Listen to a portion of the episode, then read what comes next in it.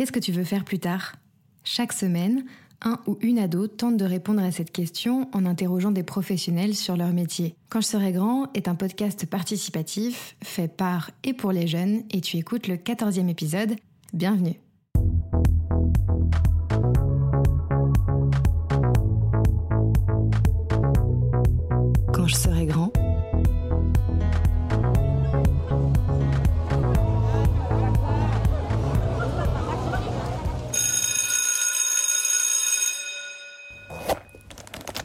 Ressemble le quotidien d'un vétérinaire de zoo?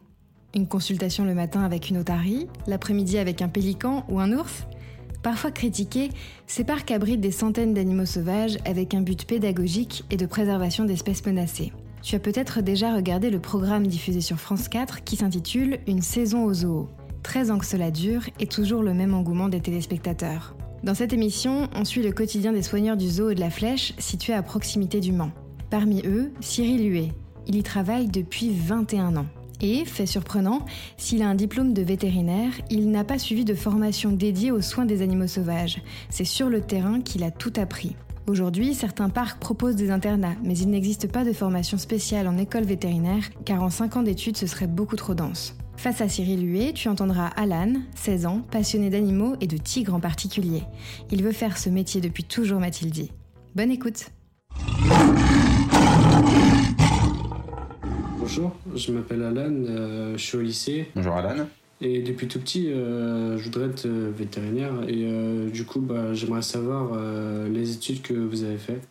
Ok, alors pour Veto, en fait, maintenant tu as plusieurs filières pour accéder à Veto. Alors je ne suis pas la meilleure personne pour pouvoir te renseigner sur les différentes filières. Parce que maintenant, ils ont élargi en fait le recrutement pour les écoles Veto. Avant, c'était une classe prépa.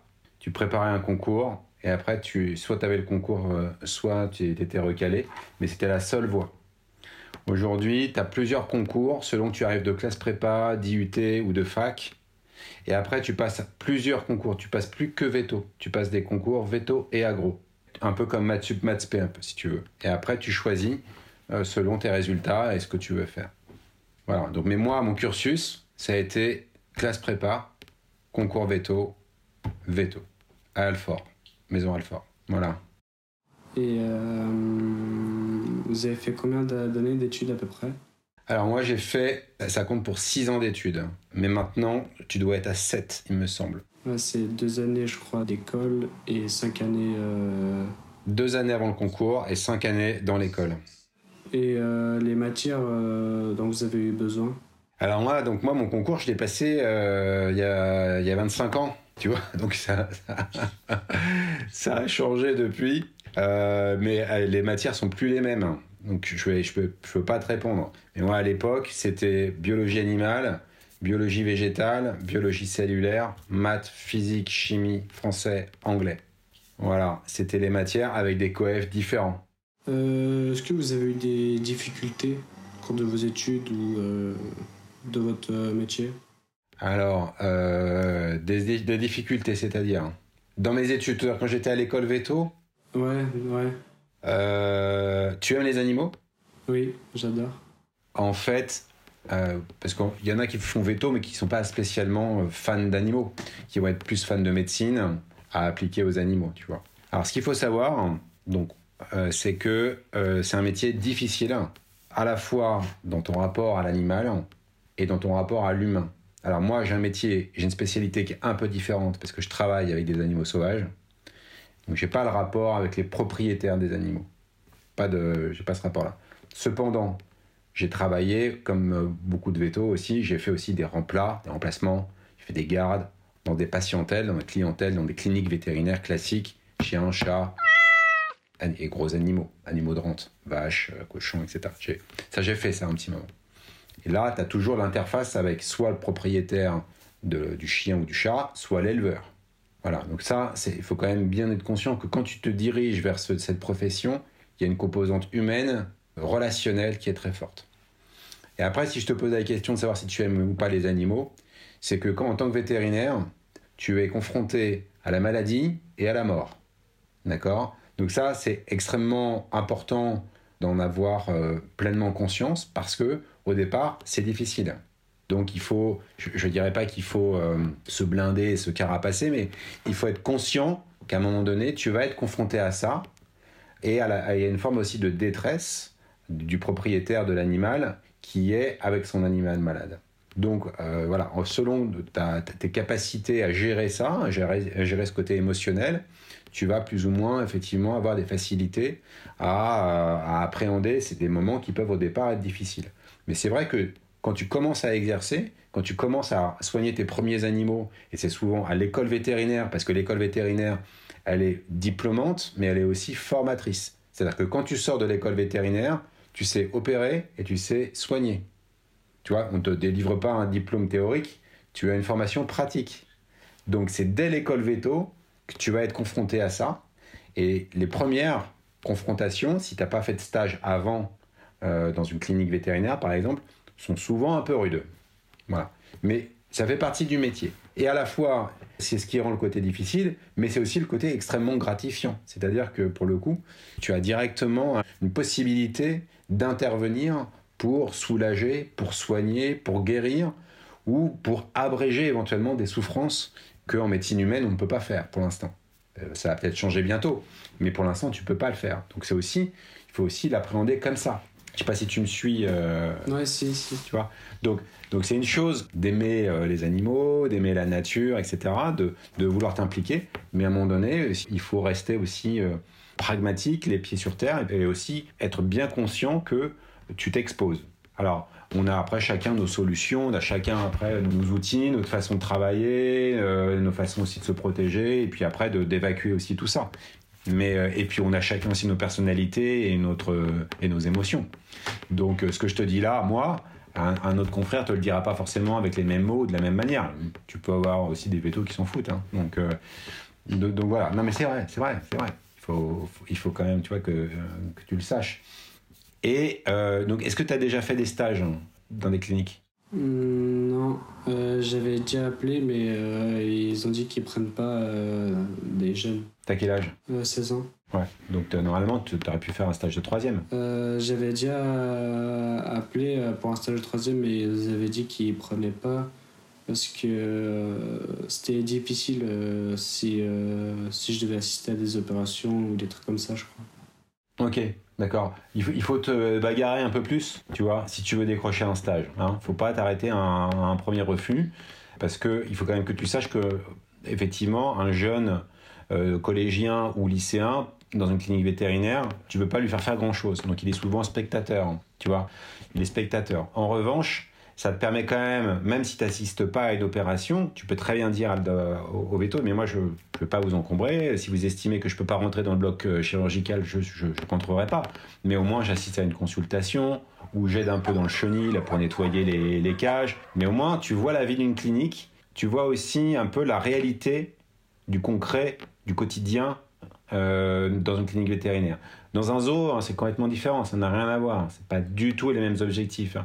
Mais si tu es amené à, exercer dans une clinique vétérinaire, il faut à un moment donné euh, te confronter un peu à ça, donc être un petit peu insistant et montrer ta motivation pour quelques journées d'observation parce que tu vas te rendre compte de ce que c'est que le quotidien d'un veto dans une clinique. Tu vas vite le voir très très vite.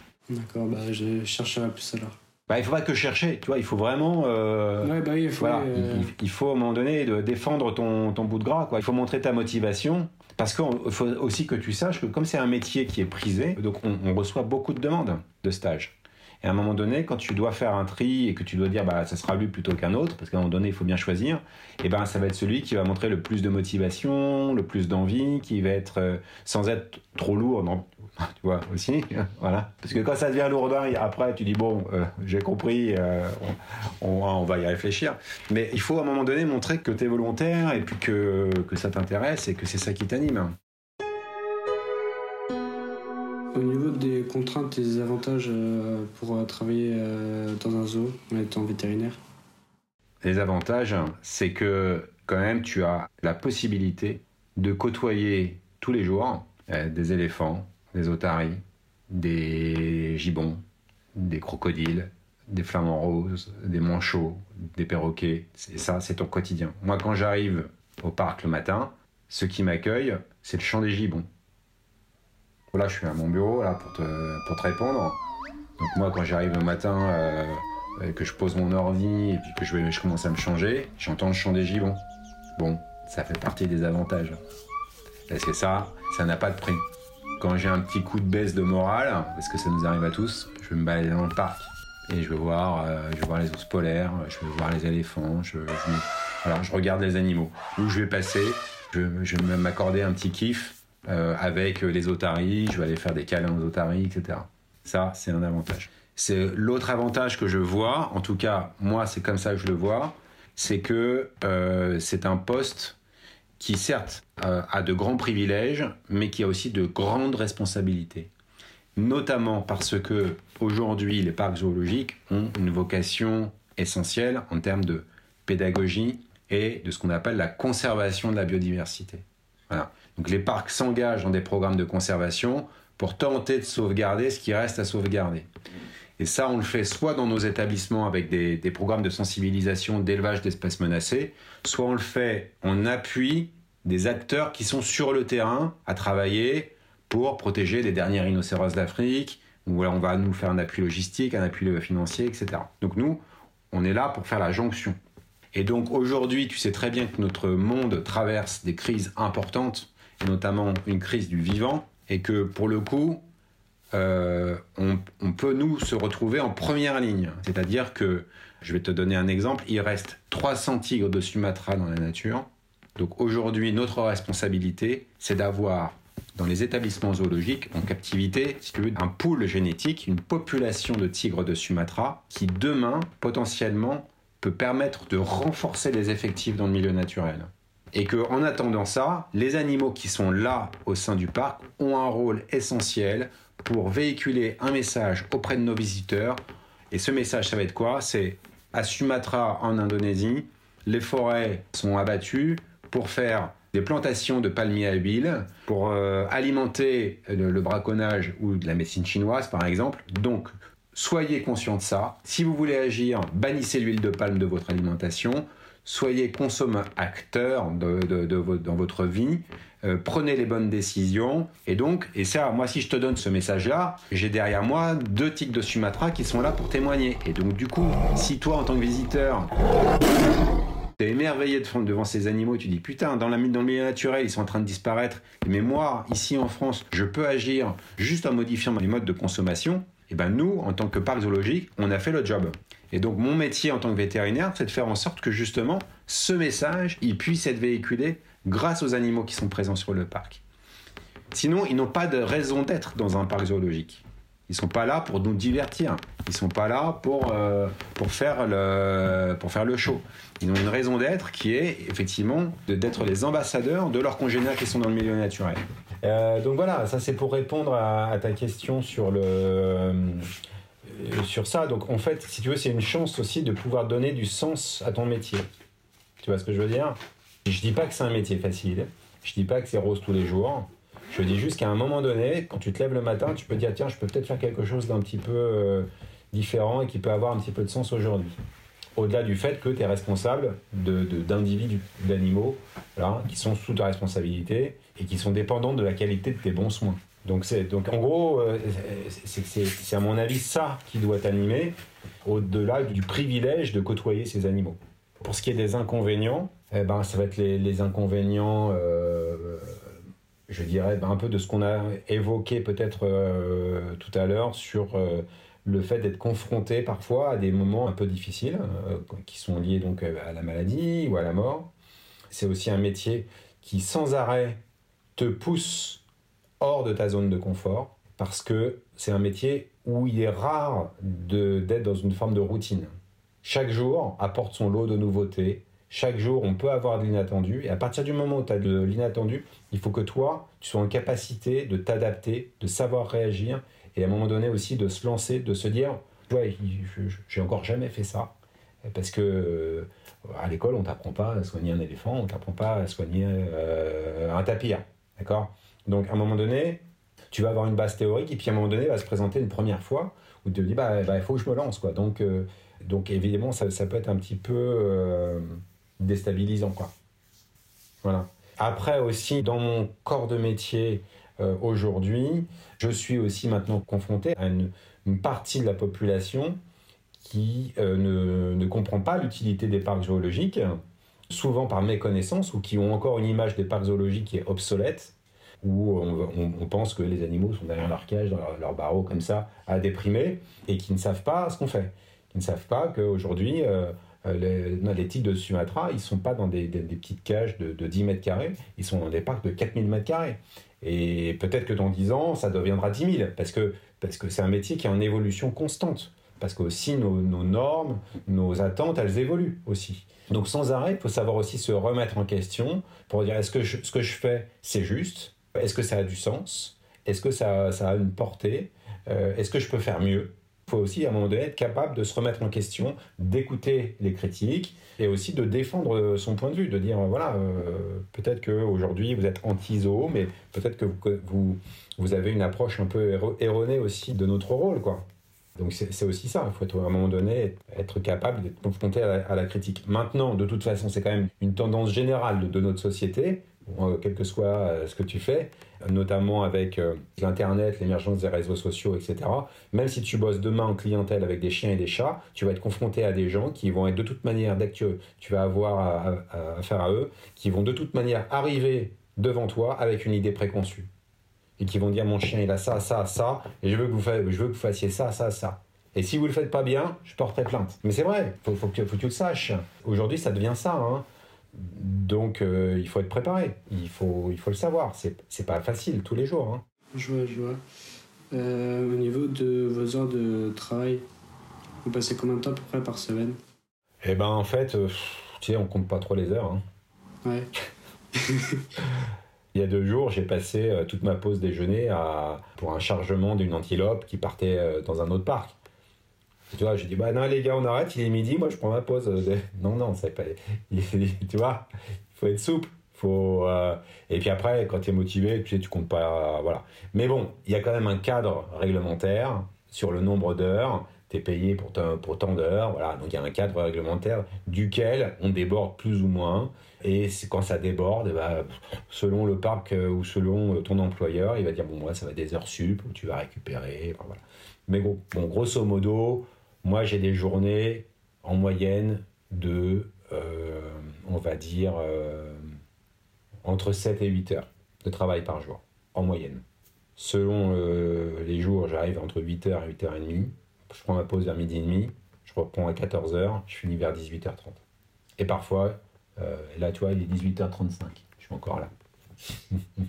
Et est-ce que ça vous est déjà arrivé, par exemple, tard dans la nuit ou euh, en soirée euh, qu'on vous appelle pour un problème euh, alors, pas parce qu'il y a quelqu'un qui découvre un problème, mais parce qu'on a mis en place des veilles de nuit parce qu'on attend quelque chose. Ou qu'il y a un animal qui est malade, donc oui, ça, ça peut arriver. D'accord. Mais la nuit, tous les animaux sont dans leur parc, dans leur maison, etc. Et, mais il n'y a pas quelqu'un qui, toutes les heures, va voir si ça se passe bien, et tu vois.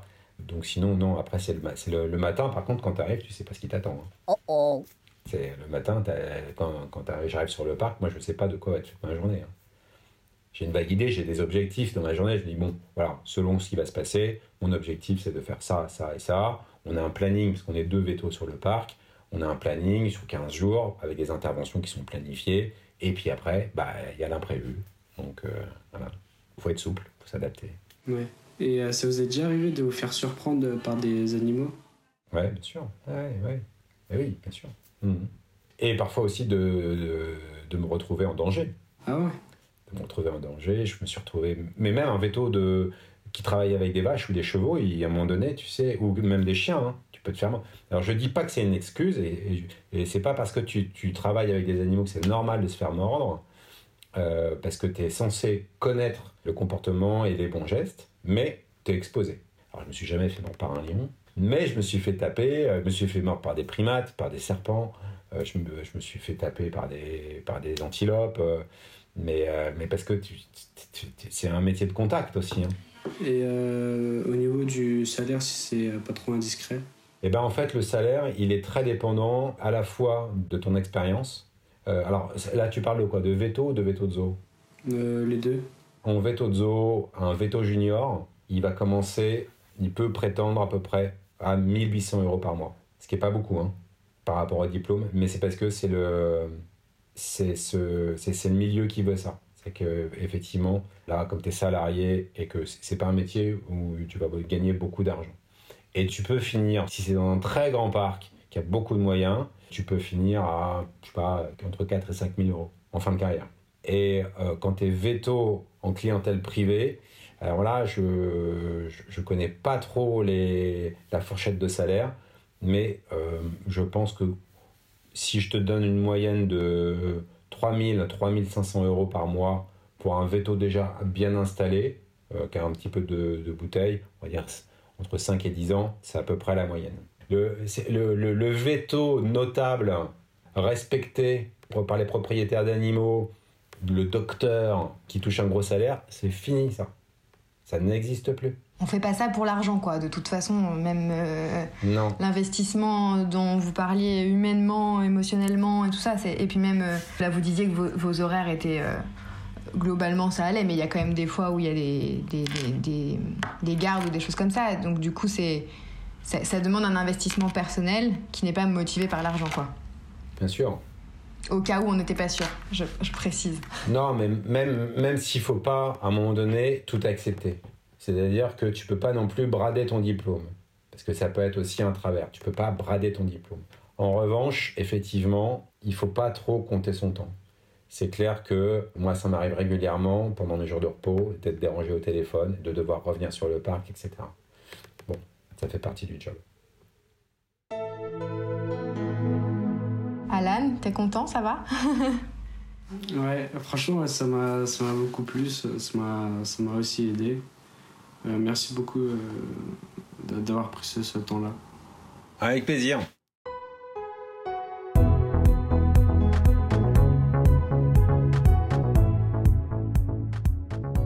Cet épisode a été réalisé grâce aux compétences techniques de Margot Gloaguin, le logo est de Lisa de Bernard. Quant à moi, je m'appelle Yoko Trigalo. Quand je serai grand, c'est tous les mercredis à 16h. On espère que cet épisode t'a plu et on te dit à la semaine prochaine.